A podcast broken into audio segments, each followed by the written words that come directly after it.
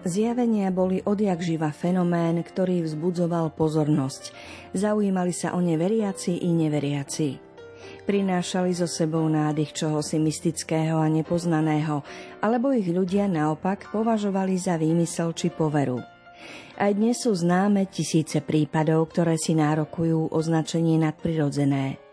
Ako ich rozlíšiť? Ako sa k ním stavala cirkev počas stáročí a aké ovocie priniesli? Komplexná odpoveď na tieto otázky by si zaiste vyžiadala viacero kníh či teologických traktátov, no dôležité informácie nájdete aj v knižke Zjavila sa Panna Mária, ktorá sa nedávno dostala na pulty knihkupectiev. Ponúka prehľad mariánskych zjavení, ktoré majú pečať autenticity od katolíckej cirkvi, teda tých, ktoré schválila, a ponúkajú bohaté duchovné ovocie a dedičstvo v podobe modlitby, pristupovania k sviatostiam a hlbokých obrátení. Panna Mária nám totiž v písme pripomína čosi podstatné. Urobte všetko, čo vám povie. Neprináša teda nové pravdy, ale s materinskou láskou upozorňuje na podstatu Božieho zjavenia, ktoré dosiahlo vrchol v osobe Božieho Syna. Toto útlov knihov vás, milí poslucháči, prevedieme v dnešnej literárnej kaviarni. Pohodu pri počúvaní vám želajú hudobná redaktorka Diana Rauchová, technik Matúš Brila a redaktorka Danka Jacečková.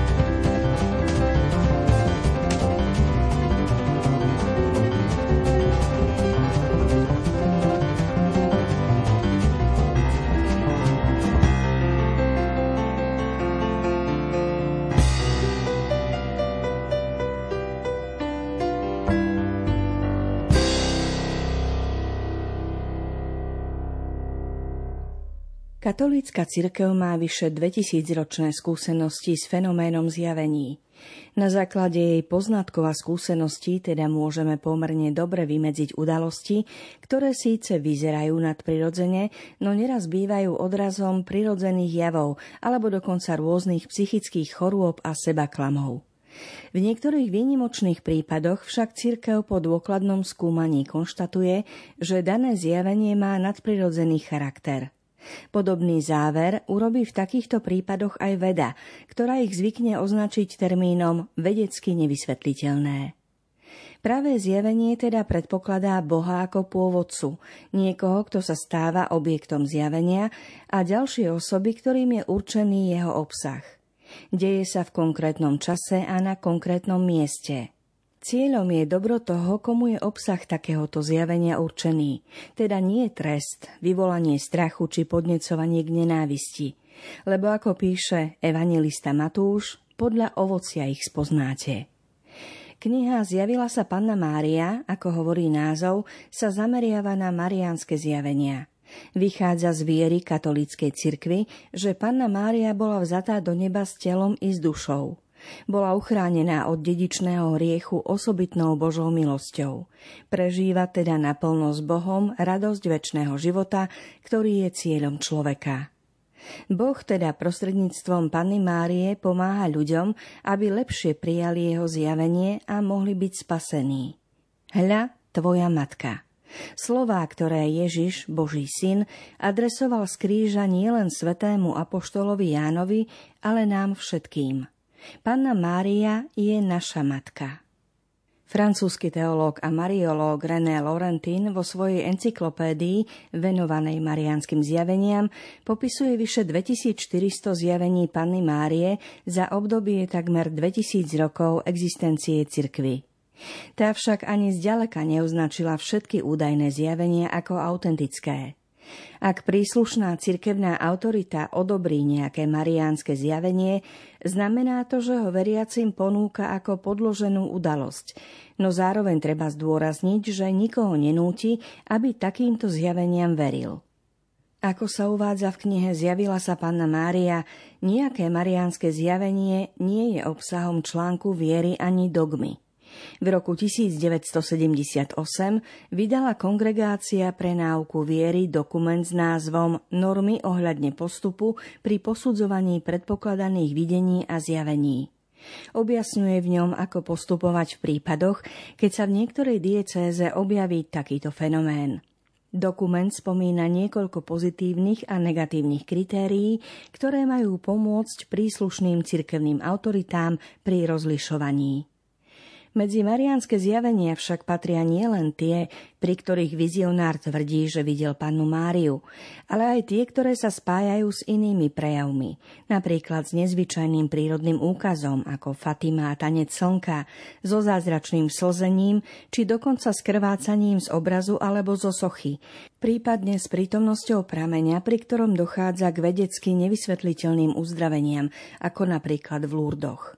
To všetko môžu byť Božie znamenia, ktoré majú napomôcť prijatiu daného zjavenia. Môžu byť však aj ovocím kamufláže zo strany toho, ktorý je označovaný ako otec lži, teda diabla. Preto je potrebné trpezlivé rozlišovanie.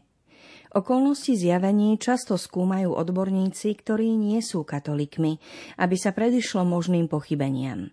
Z Lourdes boli hlásené 1000 uzdravení, no oficiálny punt zázračných dostalo len 70 z nich. Emeritný pápež Benedikt XVI sa k témam mariánskych zjavení viackrát vyjadril ešte ako prefekt Kongregácie pre náuku viery. V jednom z rozhovorov so známym novinárom Vittoriom Messorim povedal: "Nejaké súkromné zjavenia nie sú pre vieru nevyhnutne potrebné. Božie zjavenie sa uzatvára Ježišom Kristom. On sám je Božím zjavením. Ale my, pravda, že nemôžeme zabrániť Bohu, aby prehovoril do našich čias prostredníctvom jednotlivých osôb a mimoriadnych zjavení, ktoré poukazujú na nedostatočnosť vládnúcich kultúr poznačených racionalizmom a pozitivizmom. Zjavenia, ktoré cirkev oficiálne schválila, predovšetkým Lourdes a Fatima, majú presne vymedzené miesto vo vývoji cirkevného života v minulom storočí. Okrem iného poukazujú na to, že Božie zjavenie, hoci je jedinečné, uzavreté a preto neprekročiteľné, nie je mŕtva vec. Je živé a vitálne. Ave, Ave Maria, Ave, Ave Maria, Ave Maria, gratia plena, Dominus Tecum.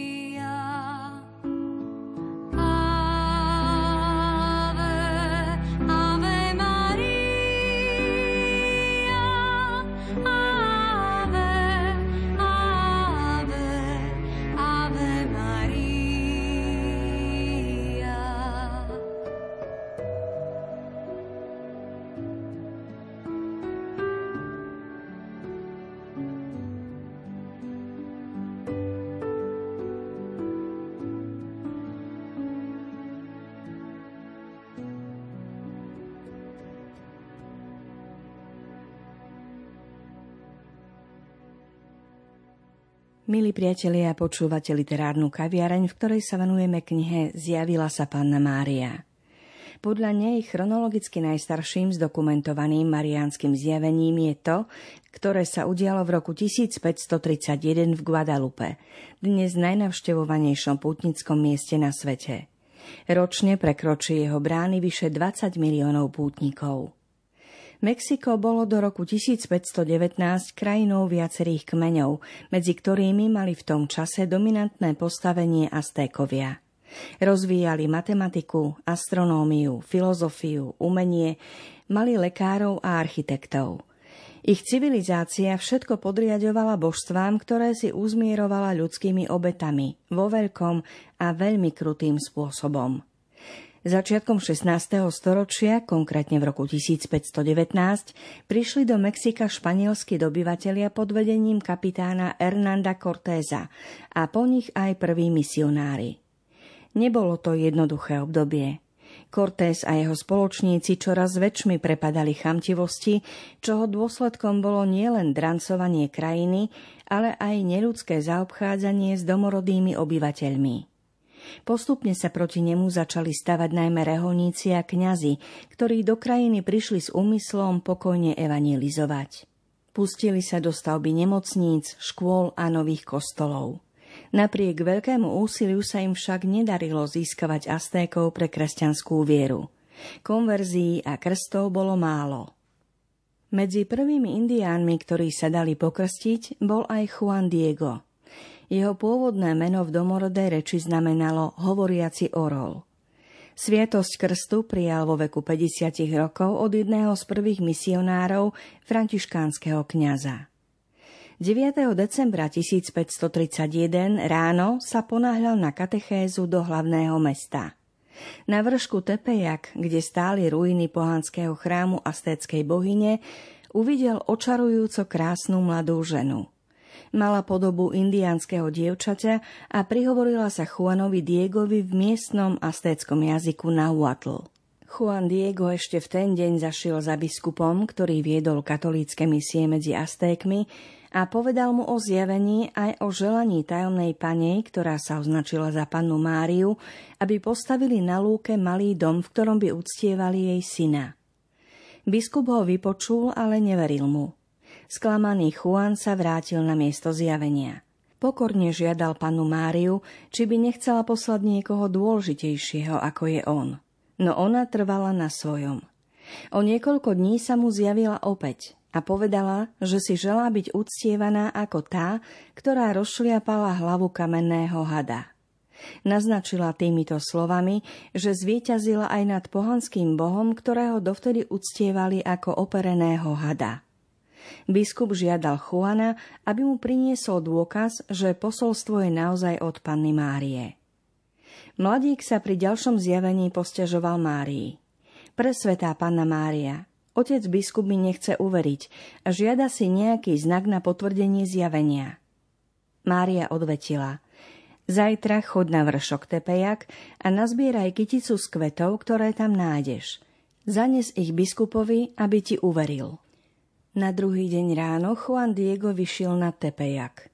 Bol december a teplota klesla pod nulu, no napriek tomu uvidel medzi skalami nádherné červené kastílske ruže, ktoré nikde v Mexiku nerastli. Prekvapený Juan Diego natrhal kyticu sviežich kvetov, uložil ich do tilmy, teda do zástery, ktorú nosili domorodí indiáni, a ponáhľal sa za biskupom. Keď chcel vybrať kvety, prítomných čakalo ešte väčšie prekvapenie. Na tilme uvideli obraz krásnej mladej ženy, oblečenej v červených šatách a modrozelenom plášti posiatom hviezdami. Svedkami tejto udalosti boli aj ďalší 7 ľudia. Biskup Juanovi uveril a spolu s ostatnými padol na kolená pred obrazom Panny Márie. Vplyv milostivého obrazu na miestnych ľudí bol ohromujúci. Tisíce Aztékov prichádzali, aby ho videli a pokľakli pred ním. Dávali sa hromadne krstiť. Za 7 rokov prijalo krst 8 miliónov domorodcov. Juan Diego zomrel 30. mája 1548. Neďaleko miesta, kde na príkaz Panny Márie natrhal ruže, vytriskol prameň čistej vody. Mnohí chorí sa uzdravili, keď sa z neho napili alebo sa v ňom okúpali. Obraz Panny Márie Guadalupskej majú obyvatelia Mexika dodnes vo veľkej úcte a napriek ťažkým obdobiam si uchovávajú živú vieru. Je zaujímavé, že Panna Mária nemá na tilme podobu Španielky ani aztéckej ženy, ale miešanky, tzv. Morenity.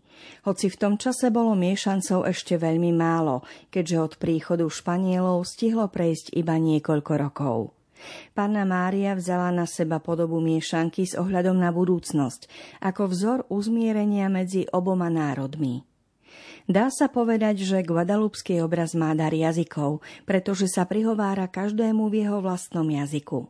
K vedcom sa obracia jazykom vedy, k historikom jazykom dejín, k k antropológom, jazykom antropológie a k domorodým americkým indiánom sa toto zjavenie zo 16. storočia prihovorilo prostredníctvom obrazu, symbolu, ktorý bol pre nich určitou formou komunikácie. Dokázali v ňom nájsť a pochopiť množstvo odkazov o Božej láske. Milostivý obraz Panny Márie Guadalupskej si uctil aj svätý pápež Ján Pavol II pri návšteve Mexika v roku 1979. Ako povedal, v Guadalupe sa uctieva obraz Panny Márie, ktorý nenamaľovala ľudská ruka.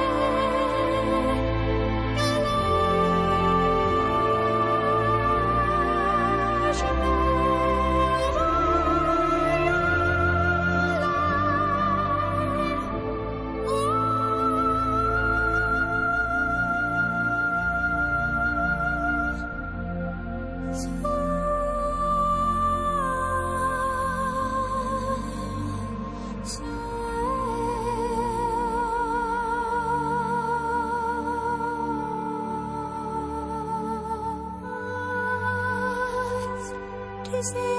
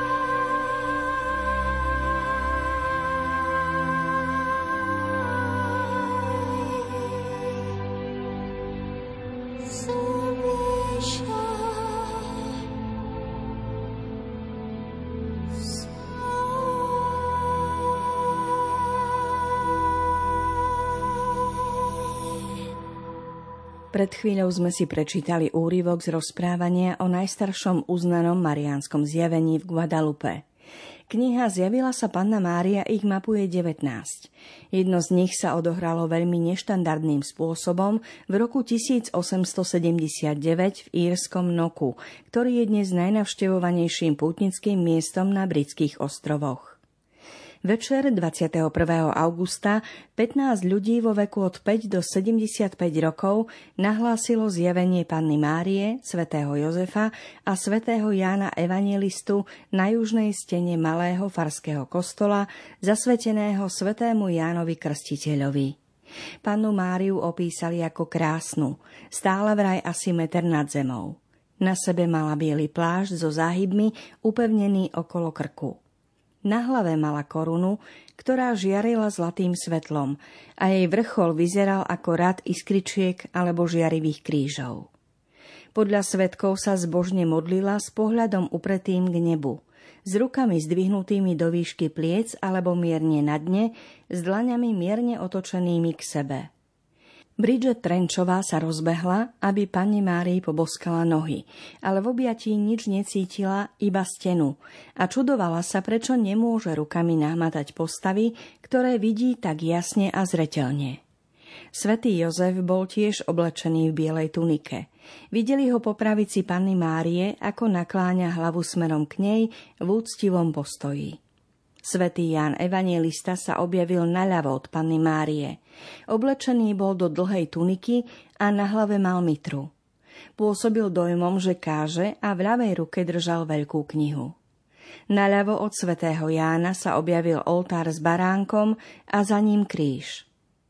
Vizionári stáli 2 hodiny v daždi a modlili sa ruženec. Keď sa zjavenie začalo, bolo ešte vidno. Neskôr sa síce zotmelo, ale nehybné postavy boli stále jasne viditeľné v žiarivo-bielej farbe. Podľa svedkov bola zem okolo postav počas zjavenia úplne suchá, neskôr sa však rozmočila a postavec stmavol. Tuamský arcibiskup John McHale zriadil cirkevnú vyšetrovaciu komisiu. Konečný verdikt znel, že výpovede všetkých svedkov sú verné a uspokojivé. Údajné zjavenie bolo spočiatku záhadné, pretože sa vo viacerých ohľadoch líšilo od iných mariánskych zjavení. Počtom postáv, ktoré sa zjavili, počtom ľudí, ktorí sa na zjavení zúčastnili, absenciou posolstiev a krátkym trvaním. V roku 1936 bolo zjavenie uznané za hodné viery a cirkevné autority povolili jeho kult. V roku 1979 pri príležitosti 100. výročia zjavenia navštívil svätyňu pápež Ján Pavol II a v marci 1921 tam zavítal aj pápež František.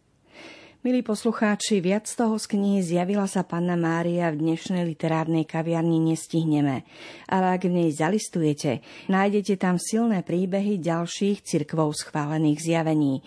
Od tých najznámejších v Lourdoch či vo Fatime, cez francúzske La Salette, poľský Gietschwald, brazílsku Aparecidu až po africké Kybeho. Za pozornosť vám ďakujú Diana Rauchová, Matúš Brila a Danka Jacečková. Aj naďalej vám želáme príjemné počúvanie. V pravici sediaceho na tróne som videl knihu, popísanú zvnútra i zvonka a zapečatenú 7 pečaťami. Videl som mocného anjela, ktorý hlásal mohutným hlasom: Kto je hoden otvoriť knihu a rozlomiť jej pečate? A nikto, ani na nebi, ani na zemi, ani pod zemou, nemohol otvoriť knihu, ani do nej nazrieť. Veľmi som plakal, že sa nenašiel nikto hoden otvoriť knihu a nazrieť do nej.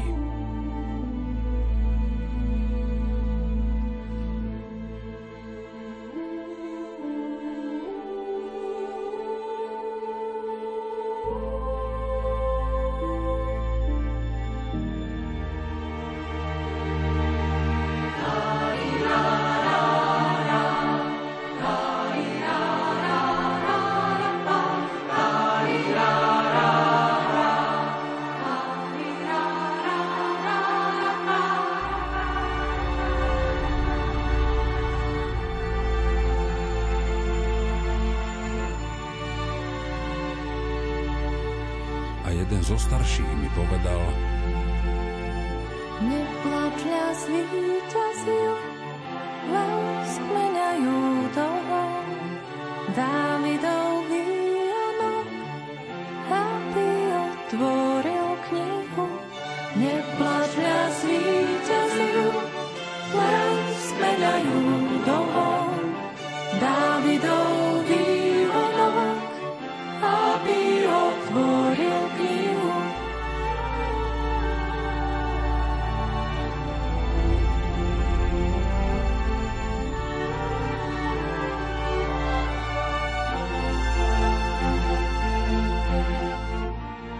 Medzi trónom, 4 bytosťami a medzi staršími som videl stáť baránka akoby zabitého, ktorý mal 7 rohov a 7 očí čo znamená 7 božích duchov, poslaných na celú zem. Ten prišiel a vzal knihu z pravice sediaceho na tróne. A potom, čo knihu vzal, 4 bytosti a 24 starších padlo pred baránkom.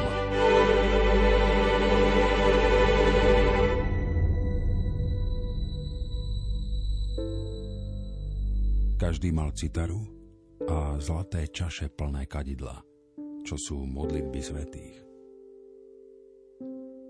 A spievali novú pieseň.